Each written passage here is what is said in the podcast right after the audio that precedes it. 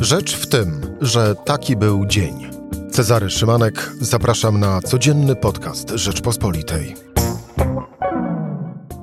Środa, 29 września. Minister Mariusz Kamiński nie odpowiedział na pytanie, czy przeprosi za prezentację zdjęcia z aktem zoofilii. A do prokuratury wpłynęło zawiadomienie o popełnieniu przestępstwa przez szefa MSW. Podobnie jak skargi na TVP do Krajowej Rady Radiofonii i Telewizji.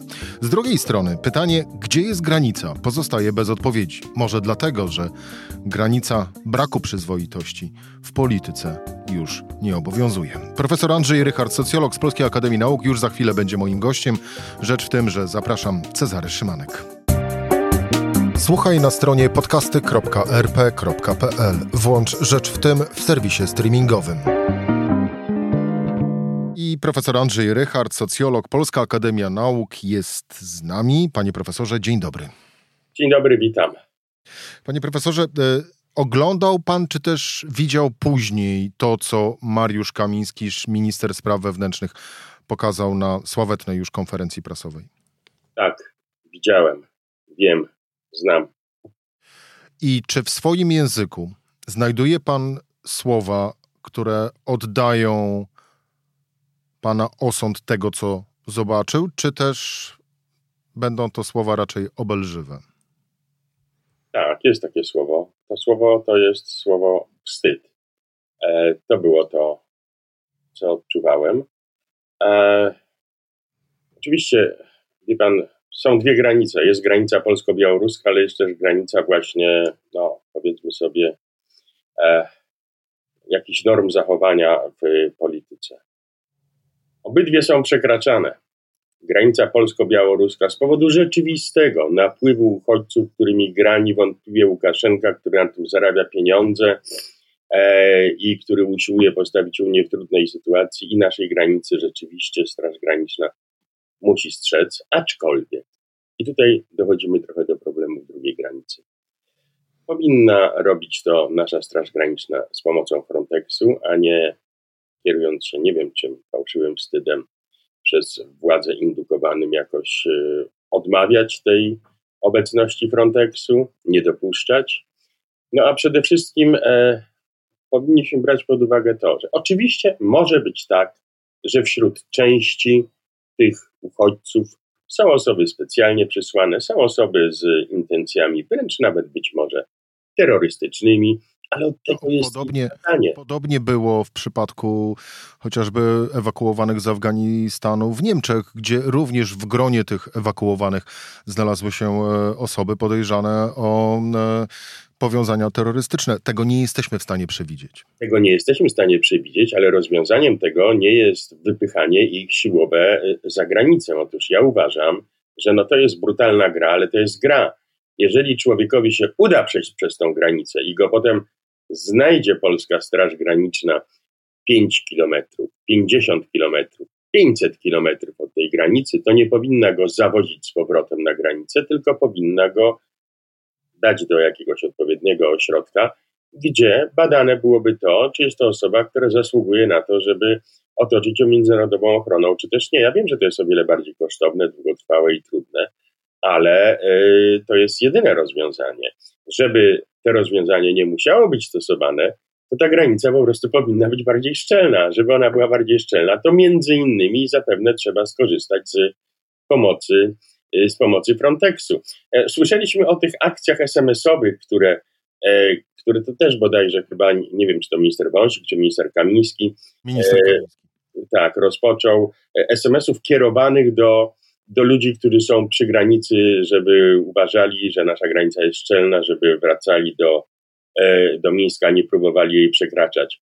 To jest za późno, to nie zadziała. No, dobrze, że to jest. Akurat przeciwko temu nie mam nic y, szczególnego, natomiast nie sądzę, żeby to było efektywne, ponieważ ci ludzie już wystarczająco dużo zainwestowali, żeby nie podjąć tego ryzyka, jeszcze tego jednego skoku przez y, granicę polską. Sens tego typu SMS-y by miały, gdyby one były w tych miejscach, z którymi niedawno Białoruś uruchomiła ruch bezwizowy, są to różne państwa, z których mogą się rekrutować osoby, powiedzmy sobie, nieszczególnie przyjazne Europie, e, i żeby tam takie SMS-y dostawały, nim zainwestują te tysiące dolarów w, w próbę przekroczenia granicy z Unią Europejską, no ale oczywiście to jest praktycznie chyba niewykonalne, żeby tam się pojawili nasi operatorzy komórkowi, którzy by takie SMS-y wysyłali. No w każdym razie muszę dostrzegać jednak tę dwoistość tego problemu. No z jednej strony trzeba granicy strzec, ale z drugiej strony nie można tego wygrywać y, do zarządzania y, strachem i często, myślę, strachem bardzo mocno wyolbrzymionym, y, co jest motywowane głównie politycznie. No do tej pory to się Prawo i Sprawiedliwości opłaca pytanie, jak długo. No właśnie, profesorze, skupmy się na tych granicach w polityce, bo mm, po tym, co zobaczyliśmy w wykonaniu ministra Mariusza Kamińskiego, jak również po tym, co zobaczyliśmy, oglądając relacje w telewizji państwowej z owej konferencji, gdzie bez żadnego zawahania i bez żadnego zażenowania pokazywano w pełnej krasie owe zdjęcia zaprezentowane przez, przez ministra, no, dźwięczy bardzo mocno takie pytanie, gdzie jest granica. Ja sam sobie zaczynam już odpowiadać, że właściwie jeżeli chodzi o przyzwoitość, e, to w polskiej polityce granicy już nie ma. A pan? No, była wielokrotnie przekraczana, wie pan. Ona jest, może nie tyle jej nie ma, co ona jest coraz bardziej przesuwana, coraz dalej. E, no, nie jest już w tym miejscu, w którym powinna być w normalnym, demokratycznym państwie. Jest przekroczona parokrotnie, moim zdaniem. E, przyzwoitości w polskiej polityce brakuje i, i, i to nie tylko ta trudna skądinąd kwestia e, uchodźców na naszej, na naszej granicy z Białorusią świadczy o tym, także inne rozmaitego rodzaju e, kwestie. W związku z czym muszę powiedzieć, że no, z jakiegoś powodu, i to jest powiedziałbym zła cecha, którą u siebie obserwuję, to mnie coraz coraz mniej dziwi. No, następuje pewnego rodzaju przyzwyczajenie do przekraczania tych granic. A takie przyzwyczajenie jest pierwszym krokiem do mocniejszego zapominania o wadze instytucji demokratycznych i o tym, że trzeba, trzeba je chronić, że trzeba chronić prawa jednostki, że także trzeba chronić te prawa tych ludzi, którzy przekroczyli granice, ponieważ zapewne ich zdecydowana większość to są po prostu biedni, nieszczęśliwi ludzie, którzy szukają lepszego, lepszego życia. Co nie znaczy, że nie ma wśród nich takich, którymi powinny się zająć tak zwane odpowiednie służby. No ale niech to robią po zbadaniu sprawy, a nie niech rozwiązują, czy też próbują pozornie rozwiązać problem, wypychając ich z powrotem na Białoruś. Druga sprawa, e, która z kolei wynika z owego zachowania ministra Błaszczaka, to jest sprawa motywacji. No i teraz mm, są dwie chyba drogi, chyba cały czas jako część, traktuję to jako część pytania. Pierwsza droga to, y, jeżeli szukając motywacji, to jest stricte pojęty interes polityczny, czyli komunikat skierowany prosto do swoich, do swoich wyborców. Druga to z kolei no, gra na takiej nucie mowy nienawiści, by nie powiedzieć uprzedzeń e, rasowych, co też pewnie łączy się z tą, z tą pierwszą. Panie profesorze, pan jakby z kolei wytłumaczył e, motywacje, powody dla takich właśnie, a nie innych działań ekipy rządzącej e, w kontekście kryzysu na granicy polsko-białoruskiej? Krótkoterminowo rozumiana opłacalność. To jest moim zdaniem zasadnicze wytłumaczenie. E, władze zobaczyły, że ta twardość w polityce, którą nazwać można polityką zarządzania strachem, się opłaca. PiS nie traci. E, przynajmniej do tej pory wydaje się, że to jakoś w miarę skutecznie przykrywa rozmaite problemy, które ma e, Prawo i Sprawiedliwość, choćby dziennikarze rozmaitych mediów, nie wiadomo ile sieci powiązań nepotystycznych odkrywali, no to, to, to, to tak od razu się nie przekłada. Ale w moim przekonaniu to jest y, polityka krótkoterminowa, bo o ile to się nie przekłada na spadek poparcia bardzo szybko, to na dłuższą metę to moim zdaniem się dokłada do pewnej e, erozji, e, potencjalnej erozji poparcia dla Prawa i Sprawiedliwości. Na razie jej nie widać. Jej nie widać, ponieważ co tu dużo mówić, brutalnie sytuacja ekonomiczna wciąż jest jeszcze dobra i ludzie nie odczuwają nawet jeszcze tak bardzo tego wzrostu cen. o którym nas informuje inflacja, bo rzeczywiście te pensje jakoś rosną, no ale wiadomo, że to jest błędne koło, nie mogą cały czas być wzrosty inflacyjne kompensowane wzrostem pensji, ponieważ to doprowadzi do jeszcze większych wzrostów inflacyjnych. Myśmy już to brali w Polsce i wiemy, jak trudno było z tego wyjść. E, więc w moim przekonaniu e, ta opłacalność może zostać, może się załamać w sytuacji, w której jednak ludzie zaczną odczuwać koszty ekonomiczne e, rosnącej inflacji, takie koszty personalnie jak gdyby odczuwane. I to będzie tym bardziej prawdopodobne, że na przykład ten cały Polski Ład, no on nie, nie został specjalnie kupiony przez, przez społeczeństwo. On nie ma w sobie tego czegoś, co, co miał w sobie te słynne 500. Plus. No ja, ja nie twierdzę, że tam się powinno było znaleźć 1000, plus, ale on raczej został w świadomości społecznej, ten ład odebrany no, głównie przez pryzmat podwyższania podatków. I nie wiadomo, jak często by przedstawiciele władz zaprzeczali, to jednak taka, za przeproszeniem, narracja już jakoś jest dominująca. E, I w tej sytuacji, w której nie ma oparcia, jak gdyby w tej nadziei, że będzie ten polski ład, który nie wiadomo, czy, a przede wszystkim kiedy, no bo myślę, że jednak jakoś tam dostaniemy, kiedy dostaniemy te nasze pieniądze, Prawo i Sprawiedliwość jest w dosyć trudnej sytuacji i stąd moim zdaniem to zarządzanie strachem, które służy jednocześnie także do pewnego osłabiania poparcia wobec Unii Europejskiej, bo komunikat, jaki jest y, wygłaszany przy tej okazji, zresztą nie tylko przy tej okazji, także przy okazji e, przypadków typu turów i tak dalej, e, jest taki. No my tutaj chronimy nasze interesy. Co więcej, bronimy granicy Unii Europejskiej, a zobaczcie, ta Unia Europejska jest taka niewdzięczna. I nie ekscytujmy się tak strasznie tym, że w tej chwili bardzo, bardzo wysoki procent Polaków popiera naszą obecność i utrzymanie naszej obecności w Unii Europejskiej, ponieważ nic nie jest dane raz na zawsze. To się może zmienić.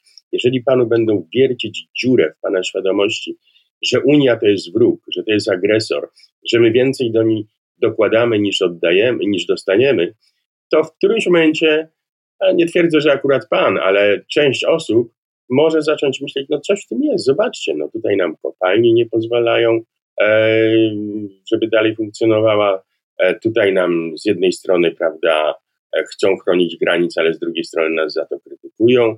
I ta Unia jest rzeczywiście niewdzięczna. To było widać w takich badaniach um, robionych przez y, Instytut Spraw Publicznych dotyczących stosunku Polski do Niemiec. E, on nadal jest dobry, e, ale ten barometr pokazał, że są pewne takie symptomatyczne zmiany. No, na przykład coraz rzadziej uważa się Uważają Polacy, że Niemcy przyczyniają się do współpracy w Europie. Coraz częściej, no mniej, często, mniej tu jest widoczna różnica niż w poprzednim przypadku, ale jest widoczna. Yy, uważa się, że w stosunkach z Niemcami ważniejsza jest przeszłość niż przyszłość. No to też jest wynik tej, powiedzmy sobie, mało proniemieckiej, mówiąc najdelikatniej, propagandy, z jaką mamy do czynienia od pewnego, od pewnego czasu i nie widzę powodów, dla których Unia Europejska i poparcie dla Unii Europejskiej miałyby być impregnowane całkowicie na tego typu, na tego typu zabiegi. To dosyć pesymistyczna e, wizja przyszłości ze słów pana profesora e, się e, wyłania. To inaczej. Jak długo można zarządzać, rządzić krajem, zarządzając strachem, tak jak obserwujemy to w tych dniach, miesiącach, właściwie można powiedzieć już latach? Zarządzanie strachem ma sprzyjać redukcji niepewności. I ta niepewność jest czymś, co jest no, bardzo poważnym czynnikiem, jak gdyby e, frustracji politycznych, potencjalnych zmian politycznych. Krótko mówiąc, e, ludzie nie lubią chaosu i nie lubią niepewności. Więc tak długo można zarządzać, póki ta polityka, tym strachem, póki ta polityka redukuje niepewność. Ale jeżeli przestaną istnieć właśnie podstawy ekonomiczne tej, tej polityki. Jeżeli będzie się tylko próbowało zarządzać strachem z powodu, prawda, uchodźców, nielegalnych migrantów, czy jakkolwiek te osoby nazwiemy, a e, ludzie zobaczą, że te ceny jednak tak rosną, że sami zaczynają odczuwać personalną niepewność w związku z pogorszeniem ich sytuacji bytowej i niepewność polegającą na tym, że nie wiem, czy mi starczy do pierwszego, no to wtedy strach e, przestanie być e, czynnikiem stabilizującym i zacznie być czynnikiem destabilizującym, bo stanie się nie tylko bądź nie tyle strachem przed uchodźcami, co lękiem o własną przyszłość i strachem przed być może niektórymi politykami władzy.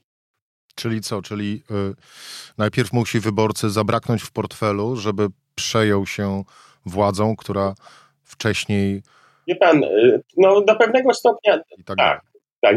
To nie jest tak, że ludzie są impregnowani na łamanie praw człowieka. Te ogromne protesty dotyczące, począwszy od spraw aborcyjnych, inne kwestie i tak dalej, sądy, które parę lat temu przecież też zamachy na sądy, na ich niezależność spowodowały ogromne demonstracje, pokazały, że ludzie zaczynają dostrzegać związek pomiędzy tym, co jednak no, wydawałoby się abstrakcyjne, a tym, co dotyczy ich sytuacji indywidualnej. Aborcja była taka, która łączyła te dwa poziomy, bo to była polityka wielka, ale dotyczyła konkretnych jednostek, kobiet.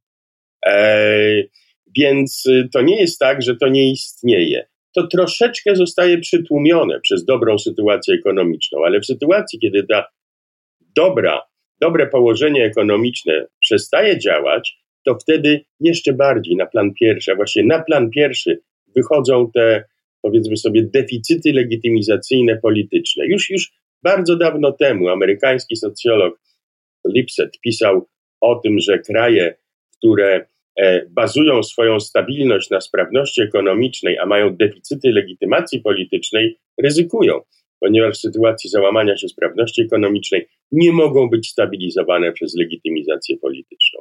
A ten deficyt legitymizacji politycznej cały czas jest w tle.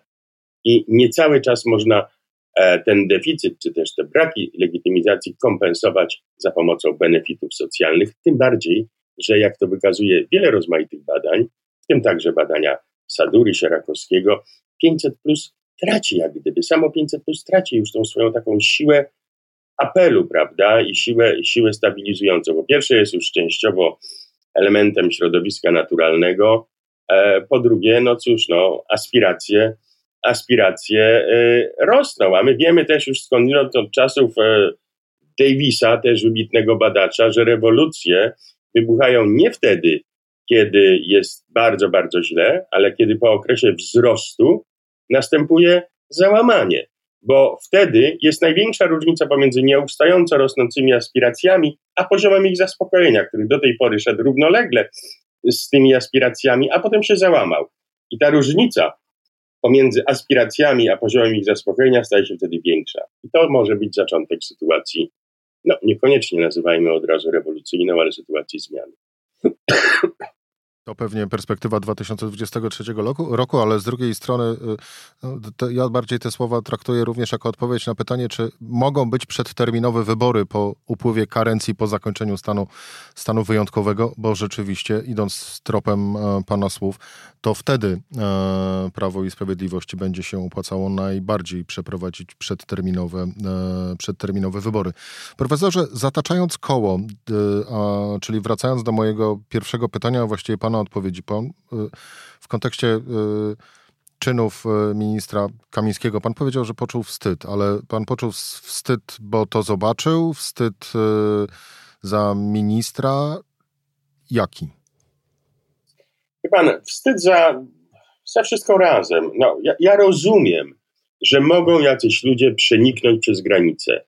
Ja nie twierdzę, że Straż Graniczna jest nieefektywna, e, ale wie pan, to, i to jest, to jest rzeczywisty problem, ten nacisk e, migrantów na, na granicę. Problem niewątpliwie indukowany przez, e, przez Łukaszenkę i jego politykę szkodzenia Unii Europejskiej, w tym Polsce. E, ale Wie pan, no można do takiego problemu podejść też zupełnie inaczej. Powiedzieć, no dobra, w porządku, nie jesteśmy w stanie chronić wszystkiego dokładnie, zwracamy się do Frontexu o pomoc. To też nie rozwiąże wszystkich problemów, bo Frontex to też nie jest 200-tysięczna armia, która obsadzi całe, całe granice, umówmy się. I też nie mają czarodziejskiej różdżki, prawda, trzymającej na odległość tych potencjalnych migrantów. Ale jednak by jakoś pomogli. Poza tym zmniejszyłyby się zarzuty o brak transparentności, bo Frontex nie podlega polskiej władzy. Krótko mówiąc, z każdym problemem można sobie radzić na różne sposoby. Ja nie mam za złe tego, że jest problem. No to byłoby bezsensowne. Nie mam za złe tego, że władza ten problem dostrzega. Dobrze, że go dostrzega. Ja mam za złe, jeśli chodzi o sposób reakcji na ten problem, który polega właśnie na zarządzaniu strachem, na pokazywaniu rzeczy, które no, może i były znalezione, te zdjęcia u tych, u tych osób. Ja tego też nie kwestionuję, ale po pierwsze, nie wiemy w jaki sposób te zdjęcia tam się znalazły, nie wiemy o czym one do końca świadczą. E, krótko mówiąc, no, wolałbym, żeby to było tak, że jeśli już komuś się uda zwieść Straż Graniczną i jest na terenie Polski, to jest wtedy w ośrodku, w którym zapewne występuje o ochronę międzynarodową, ale dokładna istnieje procedura, która sprawdza to, czy ten ktoś na tę ochronę międzynarodową zasługuje. Jeżeli nie zasługuje, no to powinien wrócić. No, pytanie, ja już nie znam odpowiedzi, to jest pytanie i techniczne, i polityczne, gdzie ma wrócić? Czy do tej Białorusi, czy też do państwa, z którego oryginalnie wyjechał, co byłoby niezmiernie trudne, prawda, biorąc pod uwagę, że to jest i Irak, i Somalia na przykład, i, i Afganistan. Ale wyobrażam sobie, że jakaś część ludzi nie przeszłaby tej procedury. Profesor Andrzej Rychard, socjolog z Polskiej Akademii Nauk, był moim gościem. Profesorze, bardzo dziękuję za rozmowę. Dziękuję serdecznie. Do widzenia. To była rzecz w tym. W środę Cezary Szymanek zapraszam jutro o tej samej porze.